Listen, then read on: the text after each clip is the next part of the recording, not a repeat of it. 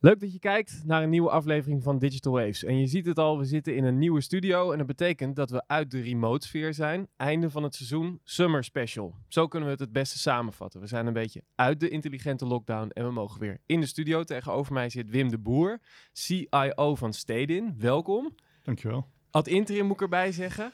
Ja, maar dat is altijd uh, heel ja. een fluïde begrip. Fluïde, ja, want uh, ik zit nooit langer dan drie jaar op een stoel tot op heden. Dus. We gaan het hebben over de klimaatakkoorden, uh, of het klimaatakkoord, over de energietransitie.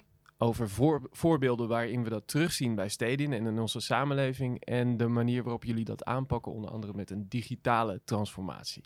Ja. Vat ik het zo een beetje samen? Ja, dat is heel mooi gezegd. Oké, laten we beginnen bij de term CIO. Want als ik dat online opzoek, dan krijg ik drie verschillende uitleggen. Oh. Chief Information Officer, ik krijg Chief Impact Officer en ik krijg uh, Chief Innovation Officer. Ja. Hoe zie je Ja. jezelf? Nou, eerlijk gezegd uh, alle drie. Ja? Ehm, maar uh, de, we hebben, ik heb een collega die doet innovatie, dus die voelt zich dan misschien uh, tekort gedaan. Maar als, als CIO, Chief Information Officer, ben je niet alleen maar met technologie bezig, maar ook met informatiestromen, data in het bedrijf. En je hebt de verantwoordelijkheid om, om die kant in te zetten om de bedrijfsvoering uiteindelijk optimaal te laten slagen, waardoor je een goed businessresultaat uh, neerzet. Ja. Dus de, die impact moet je ook hebben. En, en dat je dat doet met heel veel innovatie, dat is voor mij een gegeven. Als dat niet zo zou zijn, dan vind ik het saai en dan ga ik misschien ergens anders uh, werken. Ja. Maar bij steden hebben we momenteel alles uh, te pakken, wat dat betreft. Gaan we het uitgebreid over hebben, uiteraard. We beginnen zo bij het klimaatakkoord, de energietransitie. Ja. Wat heeft een Chief Information Officer daarmee te maken? Nou, de energietransitie die stelt uh, Nederland, in uh, Europa, maar de, en misschien wel de hele wereld uh, voor uitdagingen. En dat geldt zeker ook voor steden. het kenmerk is dat we naar renewable energy gaan. Uh, dus van aardolie en gas gaan we naar zon en wind en misschien wel waterstof en andere vormen van uh, renewable energy.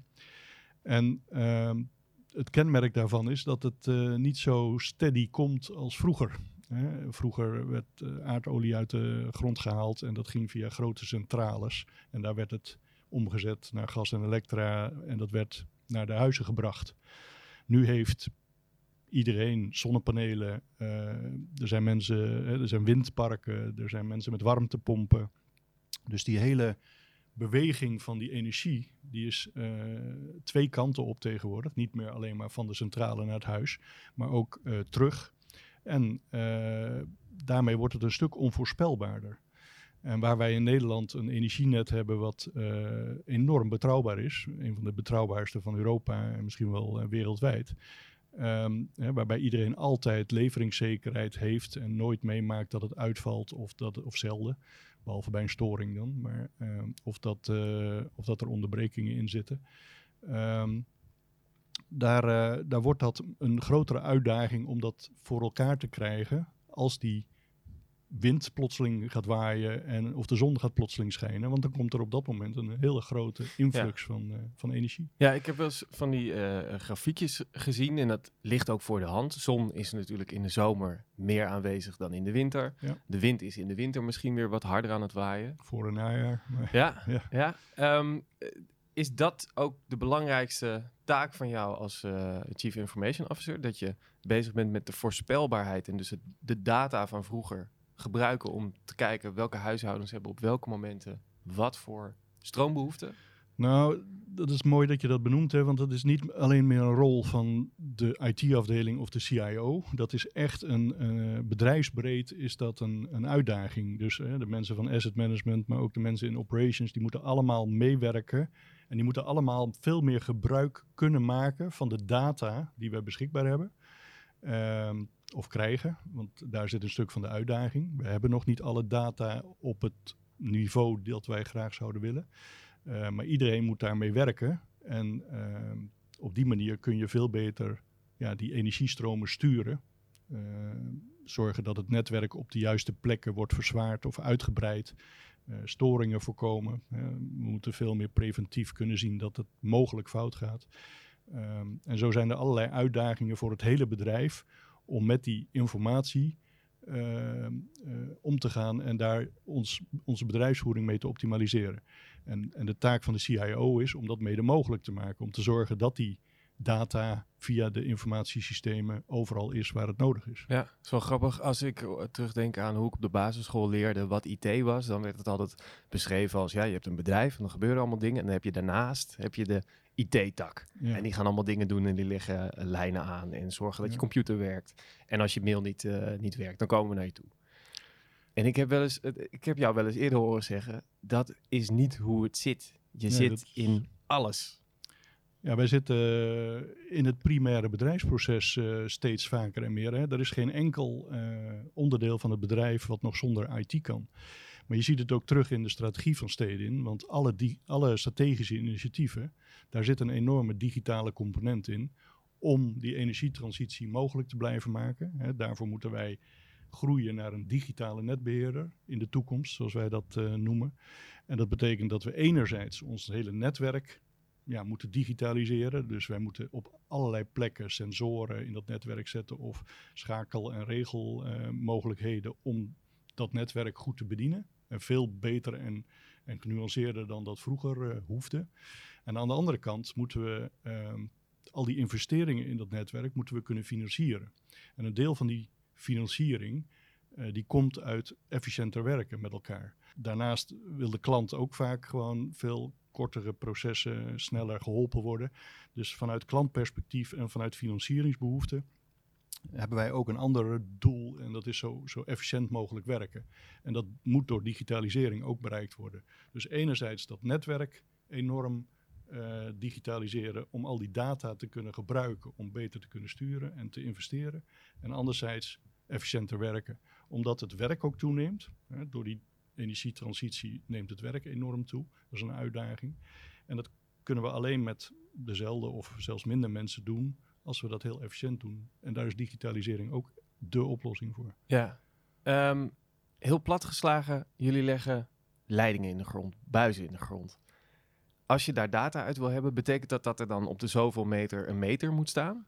Nou, dat, dat, uh, wij zouden het liefst op elk stukje uh, asset, wat we, zoals we dat noemen, in de grond stoppen, misschien een sensor willen. Maar het is reëel dat dat op, om de zoveel 100 meter of bij, bij schakelpunten, bij splitsingen, bij kruisingen, bij, maar vooral bij meetkastjes. Uh, uh, wij hebben op, op allerlei niveaus de slimme meter bij jou thuis. Ja. Uh, maar zo hebben we ook op het middenspanningsniveau en op het hoogspanningsniveau hebben wij allemaal meters hangen. En die besturen delen van dat netwerk. Ja. En daar halen wij vooral onze informatie uit. En dan kunnen we zien aan bepaalde statistieken of onderdelen van dat netwerk uh, nog goed zijn, of dat ze verouderen, of dat ze vervangen moeten worden, of dat ze nog prima mee kunnen. Dus dat, ja, dat, daar zit heel veel kennis en kunde ook van het echte energie werk achter, hè, met engineers die daar verstand van hebben. Dat, uh, dat blijft, dat is, dat blijft en dat, uh, dat zal zeker niet minder worden. Ja. Maar dat kunnen we doen aan de hand van die data. Wat betekent die energietransitie voor steden? Is het een, um, een, een hele grote opgave waar je achteraan moet hollen? Nou, waar je achteraan moet hollen, dat is leuk dat je die, die metafoor gebruikt. Wij, wij zien het als een marathon die we lopen. En die is 15 jaar geleden al begonnen. Uh, en die loopt door tot, denken wij, uh, 2050. Hè, om, om helemaal op renewable energy te zitten met uh, Nederland.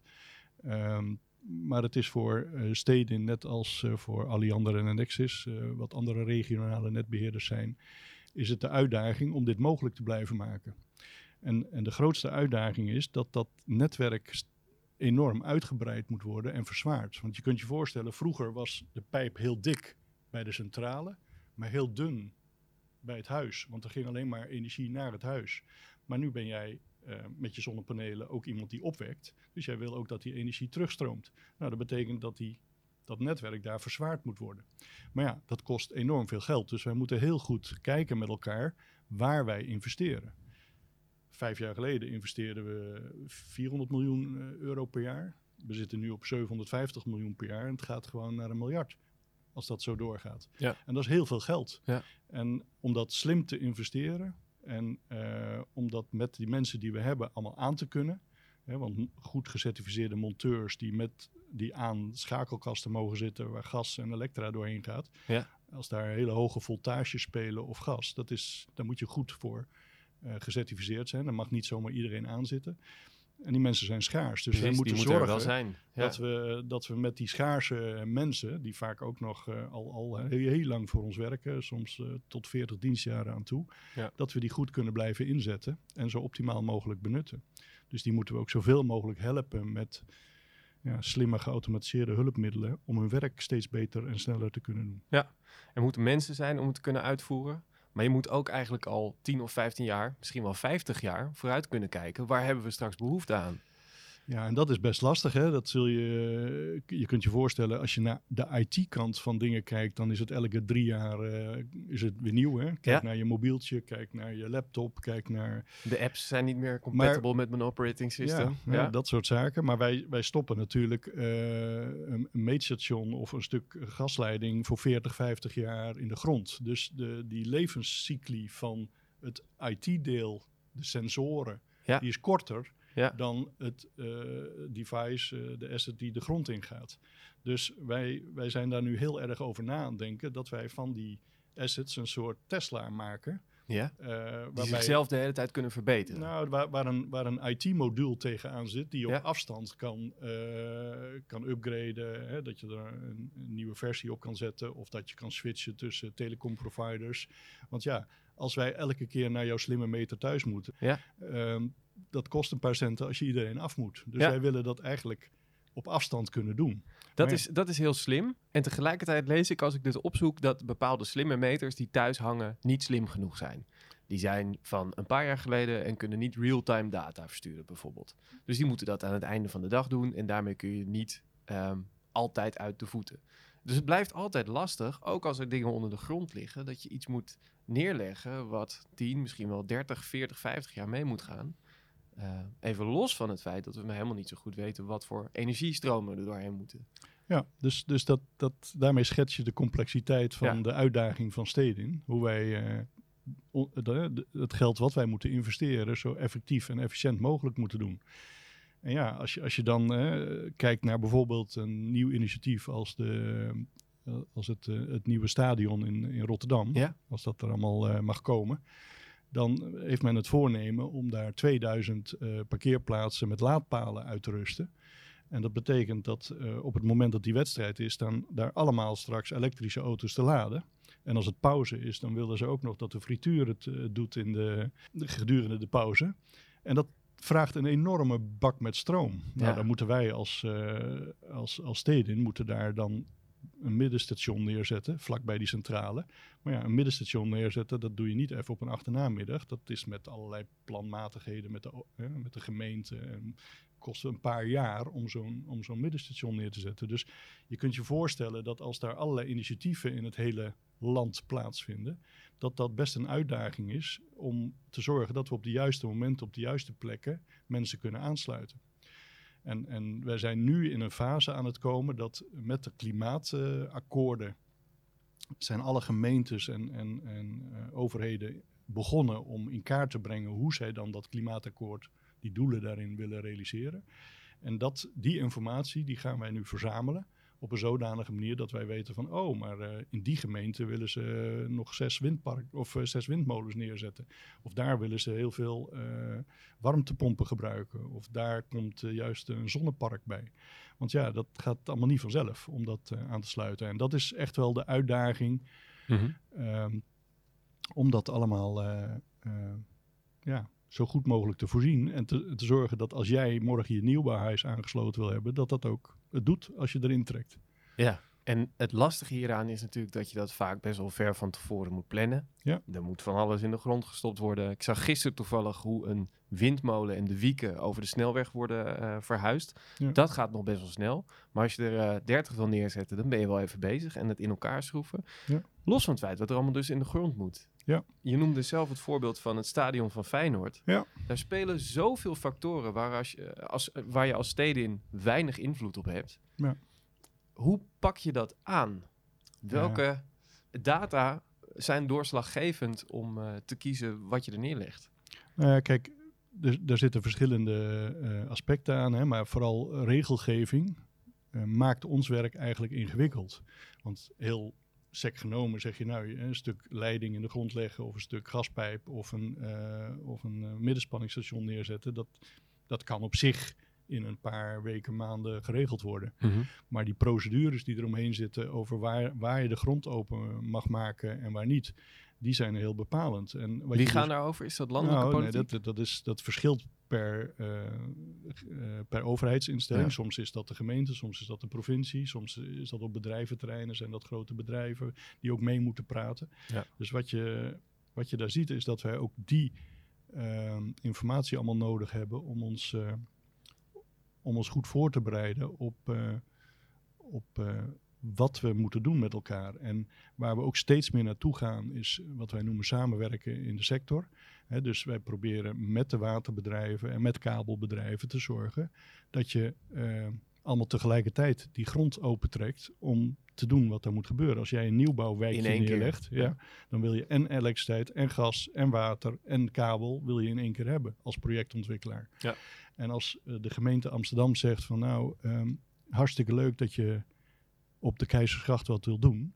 Maar by the way, één keer per vijf jaar gaat de Keizersgracht open. En dan moet je erbij zijn, want anders mag je weer vijf jaar wachten. Dus we, we moeten dat met elkaar ook steeds beter afstemmen. Nou, je kunt je voorstellen dat samenwerken tussen dat soort bedrijven, waterbedrijven, energiebedrijven, kabelbedrijven, dat dat ook best wel weer uitdagend is om je hele bedrijfsprocessen daarop af te stemmen. Ja. En te zorgen dat we precies op het juiste moment met z'n allen dat kunnen doen. Ja. ja, de grond mag niet eh, constant open. Nee. nee, want als jij daar staat te wachten met je auto erachter en je wil door en het wordt elke drie weken opengetrokken. Ja. Eerst door de energiebedrijven, dan komt het waterbedrijf en dan komt de kabelaar nog een keer langs. Ja. Dan worden mensen ook gefrustreerd.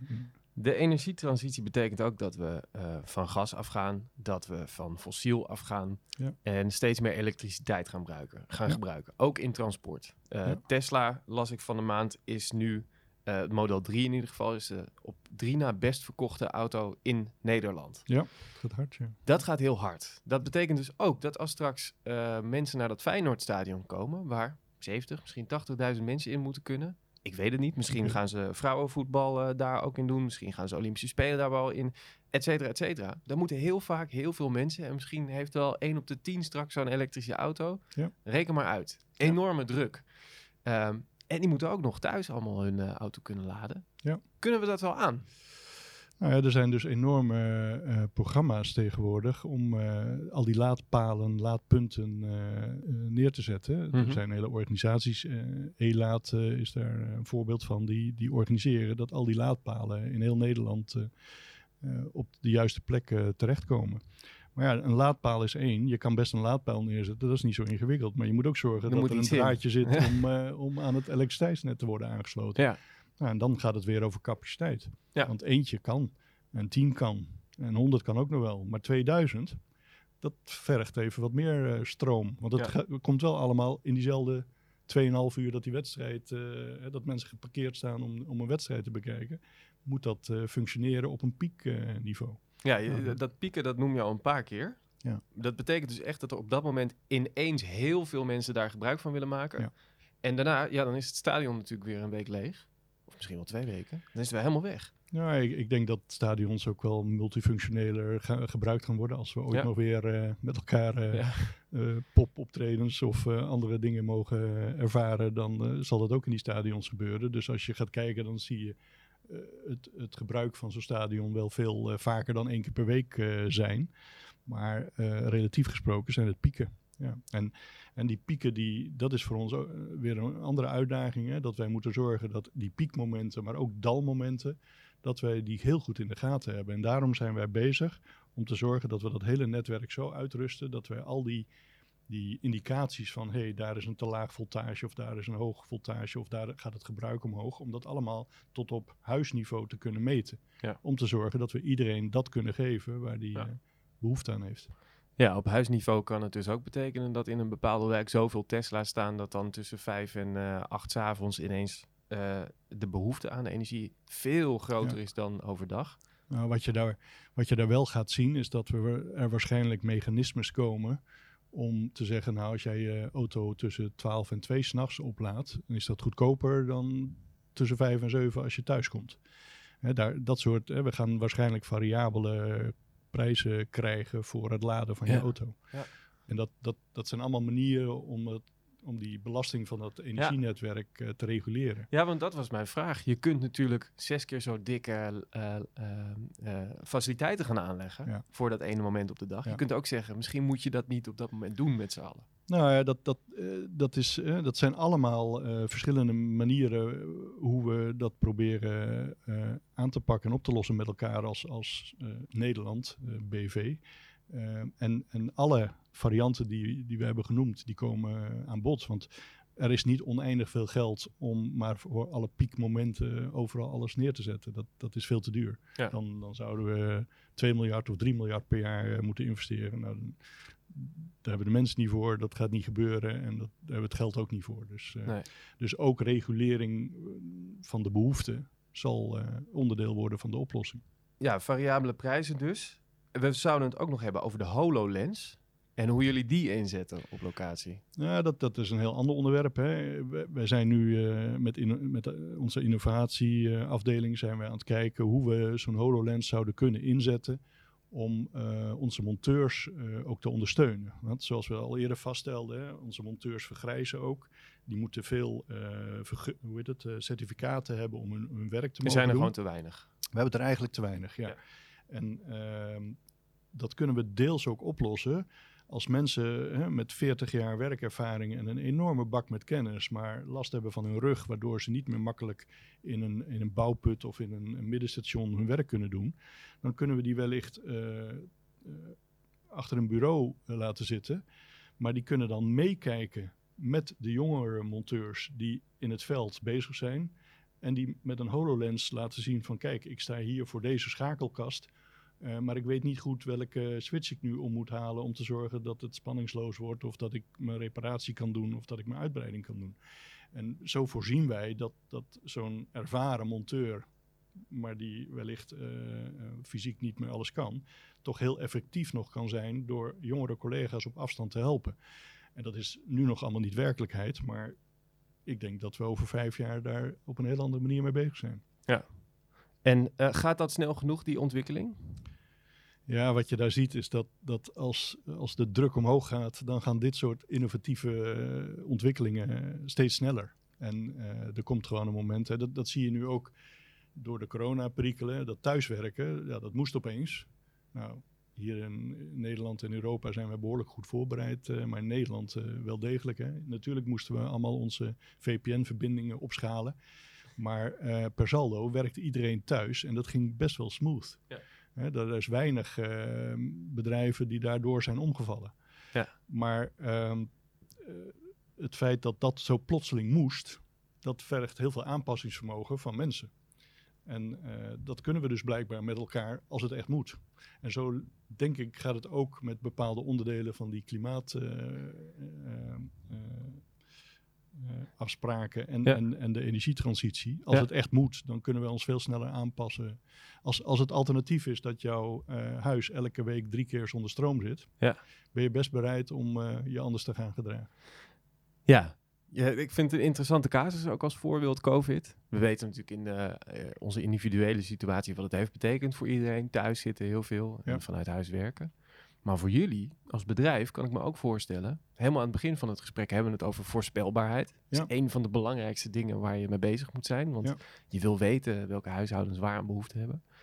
Ehm, door die grote verandering kan ik me voorstellen dat je heel veel voorspellingen de deur uit kunt gooien. Want, eh, of is het heel simpel, de locatie van de stroombehoefte verandert gewoon. Maar in principe blijft alles hetzelfde. We hebben wel wat eh, wijzigingen gezien. Hè. Ik, eh, maar vooropgesteld, eh, energie is eh, een vitaal eh, onderdeel van de economie. Hè. Jij wil elk moment, ook al is er COVID of niet, wil je dat je huis, dat je laptop blijft werken en dat je koffiezetapparaat het doet en, en, en dat je vriezer ook blijft, blijft vriezen.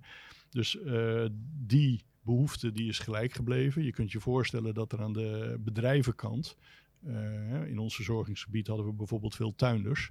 Ja, die hebben wel een, een periode gehad waarin ze minder energie eh, afnamen, omdat ze daar gewoon minder behoefte aan hadden. Maar relatief gesproken was dat een beperkte impact op onze, op onze business. Maar wat je in het algemeen ziet, is dat eigenlijk het hele digitaliseren daardoor een enorme versnelling heeft ondergaan. Uh, mensen accepteren veel makkelijker dat we op andere manieren gaan werken. En uh, dat helpt ons eigenlijk vanuit IT om die digitalisering uh, nog sneller door te voeren dan dat we al deden. Ja. Is um, COVID ook een, een, een, stimulans geweest om dat... nou ja, dat, dat, dat zeg ik. Het is een versnelling. Ehm, hè, dus wij, wij, hebben relatief weinig impact, impact ervaren. Hè. Wij, wij, wij, zijn niet stilgevallen zoals een KLM. Nee. Of hebben twee keer zo hard moeten draaien als een, als een supermarkt waar opeens iedereen begon te hamsteren. Maar um, wat je wel merkt is dat dit soort digitaliseringsprocessen worden versneld. Ik heb best wel wat mensen gesproken die vonden dat uh, de periode waarin we niet zoveel op de weg waren, dus er was minder verkeer, dat we niet vlogen en dat er dus minder fijnstoffen werden uitgestoten, ja. dat zij het gevoel hadden um, dat het allemaal wat uh, lekkerder was in ons land. En, uh, ik was bij mijn oma, die woont op uh, Elfhoog in een flat. En die zei, voor het eerst in 30 jaar kon ik de horizon zien. Want normaal gesproken ligt er een soort witte waas overheen. Ja. En onder die opmerkingen ligt altijd een soort van hoop dat het dan zo blijft, zeg maar. Laten we niet teruggaan naar het, naar het oude normaal. Kan dat? Kunnen we nu in één keer zeggen, ja, dat willen we niet meer? Of ik denk dat het ook een beetje bijgeloven is. Mensen dachten, nou, kunnen we nee, die zo houden? Maar het is aantoonbaar. Hè? Ik bedoel, er zijn tegenwoordig statistieken die aantonen dat de lucht echt veel schoner was in deze periode. Ja. En, en dat er uh, op allerlei plekken. Dus als je die normen uh, neerzet als uh, als iets om naar te streven, ja? dan denk ik, en dat moet je doen vanuit de overheid, uh, dan denk ik dat mensen zich daarna gaan gedragen. En dan kost het misschien nog steeds uh, vijf jaar, maar dan kost het geen tien jaar of vijftien jaar meer. Hm. Hè, toen Amerika zei, wij gaan een man op de maan zetten, dat was ook niet uh, geboren uit noodzaak, maar dat was een ambitie. En ik denk dat we op die manier met, met dit soort stikstof en fijnstof en CO2-normen om moeten gaan. Je moet daar gewoon een norm stellen en zeggen van dit is het nieuwe, de nieuwe norm. En zorg maar dat je daar zo snel mogelijk aan voldoet. Volgens mij wakkert dat ook innovatie aan, creëert weer werkgelegenheid. Dus ik denk dat dat ook een manier is om weer uit een crisis te komen. Dus ik, ik zie daar wel uh, met elkaar uh, een, een, mooie toekomst eigenlijk, als we dat soort stellingen zouden durven nemen. Ja. Waar ik me in de voorbereiding uh, over verraste, was het feit dat je zegt, de energietransitie vraagt eigenlijk om een digitale transformatie. Ja. Het is eigenlijk digitaal. Waar ik eerder dacht, we moeten gewoon de auto niet meer pakken. Dat is de oplossing. We moeten gewoon het vliegtuig niet meer pakken. Dat is de oplossing. Hm. Kun je dat uitleggen? Nou, ook, ook hier geldt weer, het is niet of-of, het is en-en. Het helpt enorm als uh, zakenreizen met een kwart uh, structureel verminderen, omdat mensen doorhebben dat ze op afstand veel meer uh, virtueel kunnen vergaderen. Maar dat betekent niet dat we niet met elkaar een enorme uitdaging hebben om die uh, energietransitie mogelijk te maken. Ja. En heel eerlijk gezegd, Nederland uh, loopt niet voorop in, uh, in de energietransitie. we zijn daar ooit mee begonnen. dan hebben we vorig jaar hebben we met elkaar geconstateerd dat het niet snel genoeg gaat. En dan wordt er nog een schepje bovenop gegooid. Dus um, terwijl we al vreselijke moeite hebben om dit met elkaar allemaal waar te maken. Dus ik denk dat, ehm, dat we er alles aan moeten doen om om die energietransitie mogelijk te maken. En nogmaals, dan gelden weer de twee dingen. We moeten heel gericht kunnen zien waar we in dat netwerk moeten uitbreiden en investeren of vervangen. En we moeten efficiënter ons werk doen, omdat we met veel, uh, veel meer werk moeten doen met minder mensen. Nou, die twee aspecten die, die vragen om digitalisering. Daar moet je data voor hebben om dat goed te kunnen analyseren en goed te kunnen inschatten. En bedoel, op het moment dat je 100 miljoen euro slimmer kan investeren, dan maakt dat een enorm verschil dan dat je dat maar in de grond loopt stoppen zonder dat je goed weet wa ja. waarom je dat daar doet. Ja. Omdat je denkt dat daar misschien wel een toekomstige vraag uh, is. Um, wat overigens ook nog enorm wettelijk gereguleerd is, want dat mogen we niet eens zomaar doen. Maar wij moeten dus heel goed kunnen zien waar we uh, uitbreiden en verzwaren. Om dat geld, dat maatschappelijke geld, zo efficiënt mogelijk ook te besteden. Ja. Ja. Dus uh, digitalisering is, is zowel bij het ogen en oren krijgen in dat netwerk, als heel efficiënt werken. Met efficiënte klantprocessen en goede informatievoorziening, zodat uh, de, de, monteurs de juiste informatie mee kunnen geven, uh, de juiste spullen mee kunnen geven voor een opdracht. Uh, zodat processen veel korter doorlopen kunnen worden, omdat mensen zelf heel veel online kunnen doen.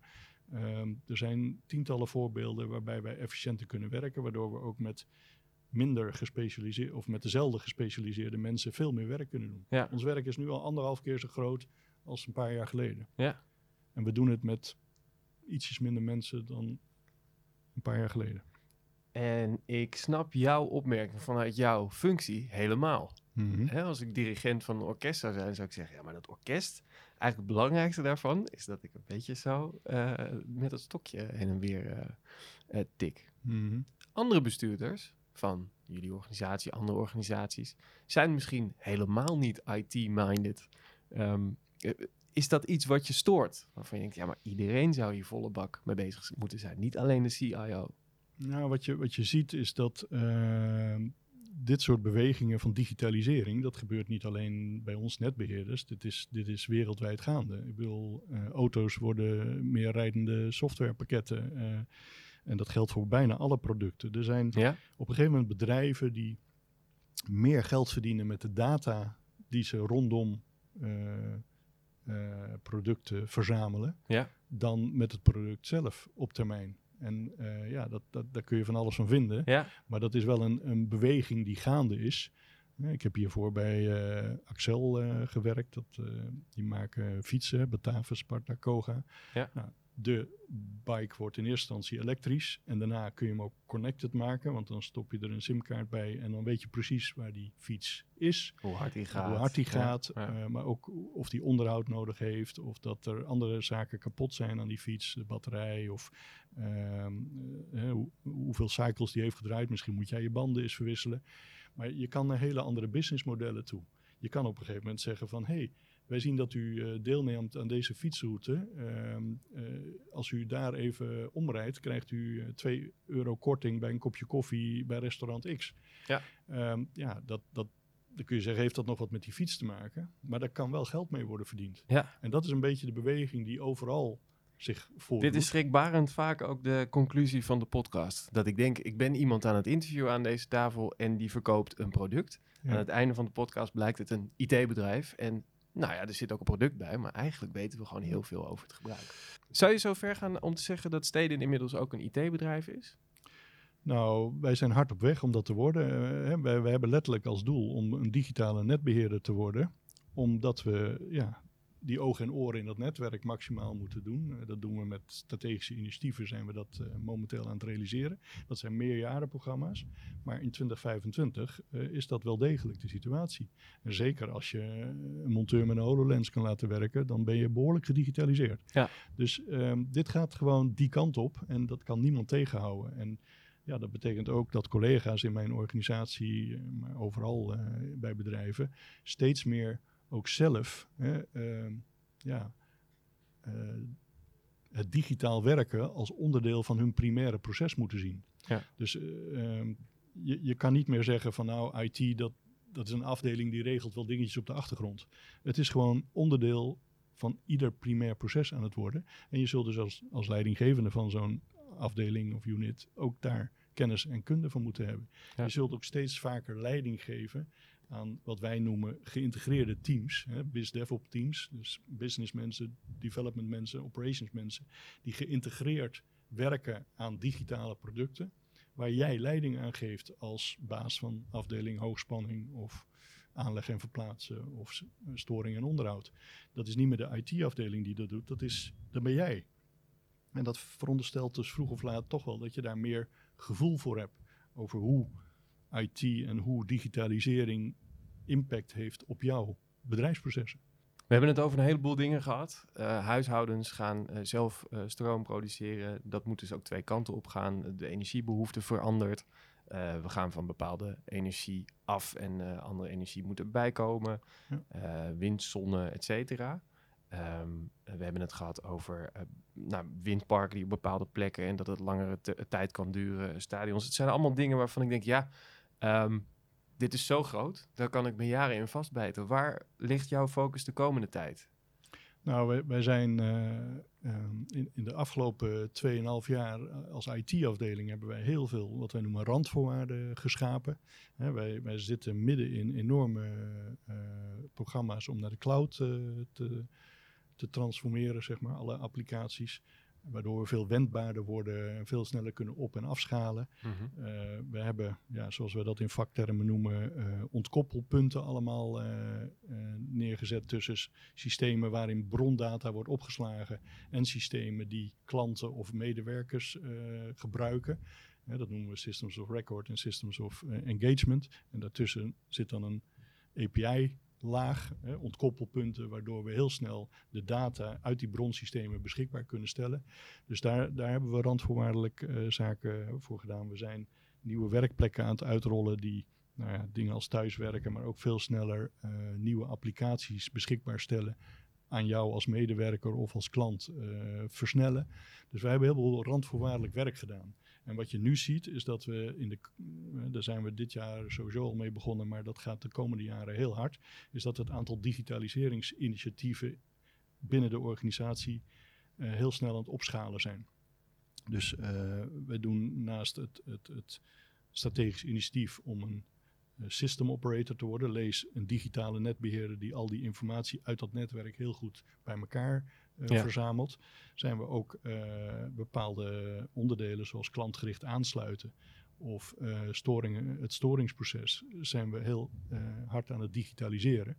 Om te zorgen dat we met dezelfde mensen veel meer werk kunnen doen.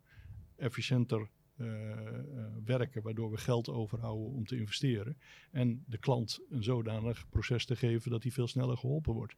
En nou, daar moeten we steeds beter in worden met elkaar. En dat is allemaal digitalisering. Dus enorme uh, mooie uitdagingen voor iemand in mijn rol om deze bijdrage te mogen leveren aan de energietransitie door digitalisering. Dat is echt bijna een snoepwinkel waarin we rond mogen dwalen en alles wat daar, wat daar is kunnen gebruiken. Ik vind het beeld van een snoepwinkel mooi. En nou, zo presenteer je het ook. Mag ik je bedanken voor een mooi gesprek. En dat was dan de Summer Special. Waarvan ik, toen ik er zelf aan dacht, niet aan een snoepwinkel dacht, maar aan twee Hawaiiaanse blouses. En, uh, maar goed, dit is ook zomer. Uh, mag ik je van harte bedanken. Wim de Boer, CIO ad interim van uh, Stedin. Dankjewel. Dankjewel. Graag gedaan. En aan jullie zeg ik dankjewel voor het kijken. Graag tot een volgende keer. Dit was het einde dan van seizoen 3 van Digital Waves. tot de volgende keer.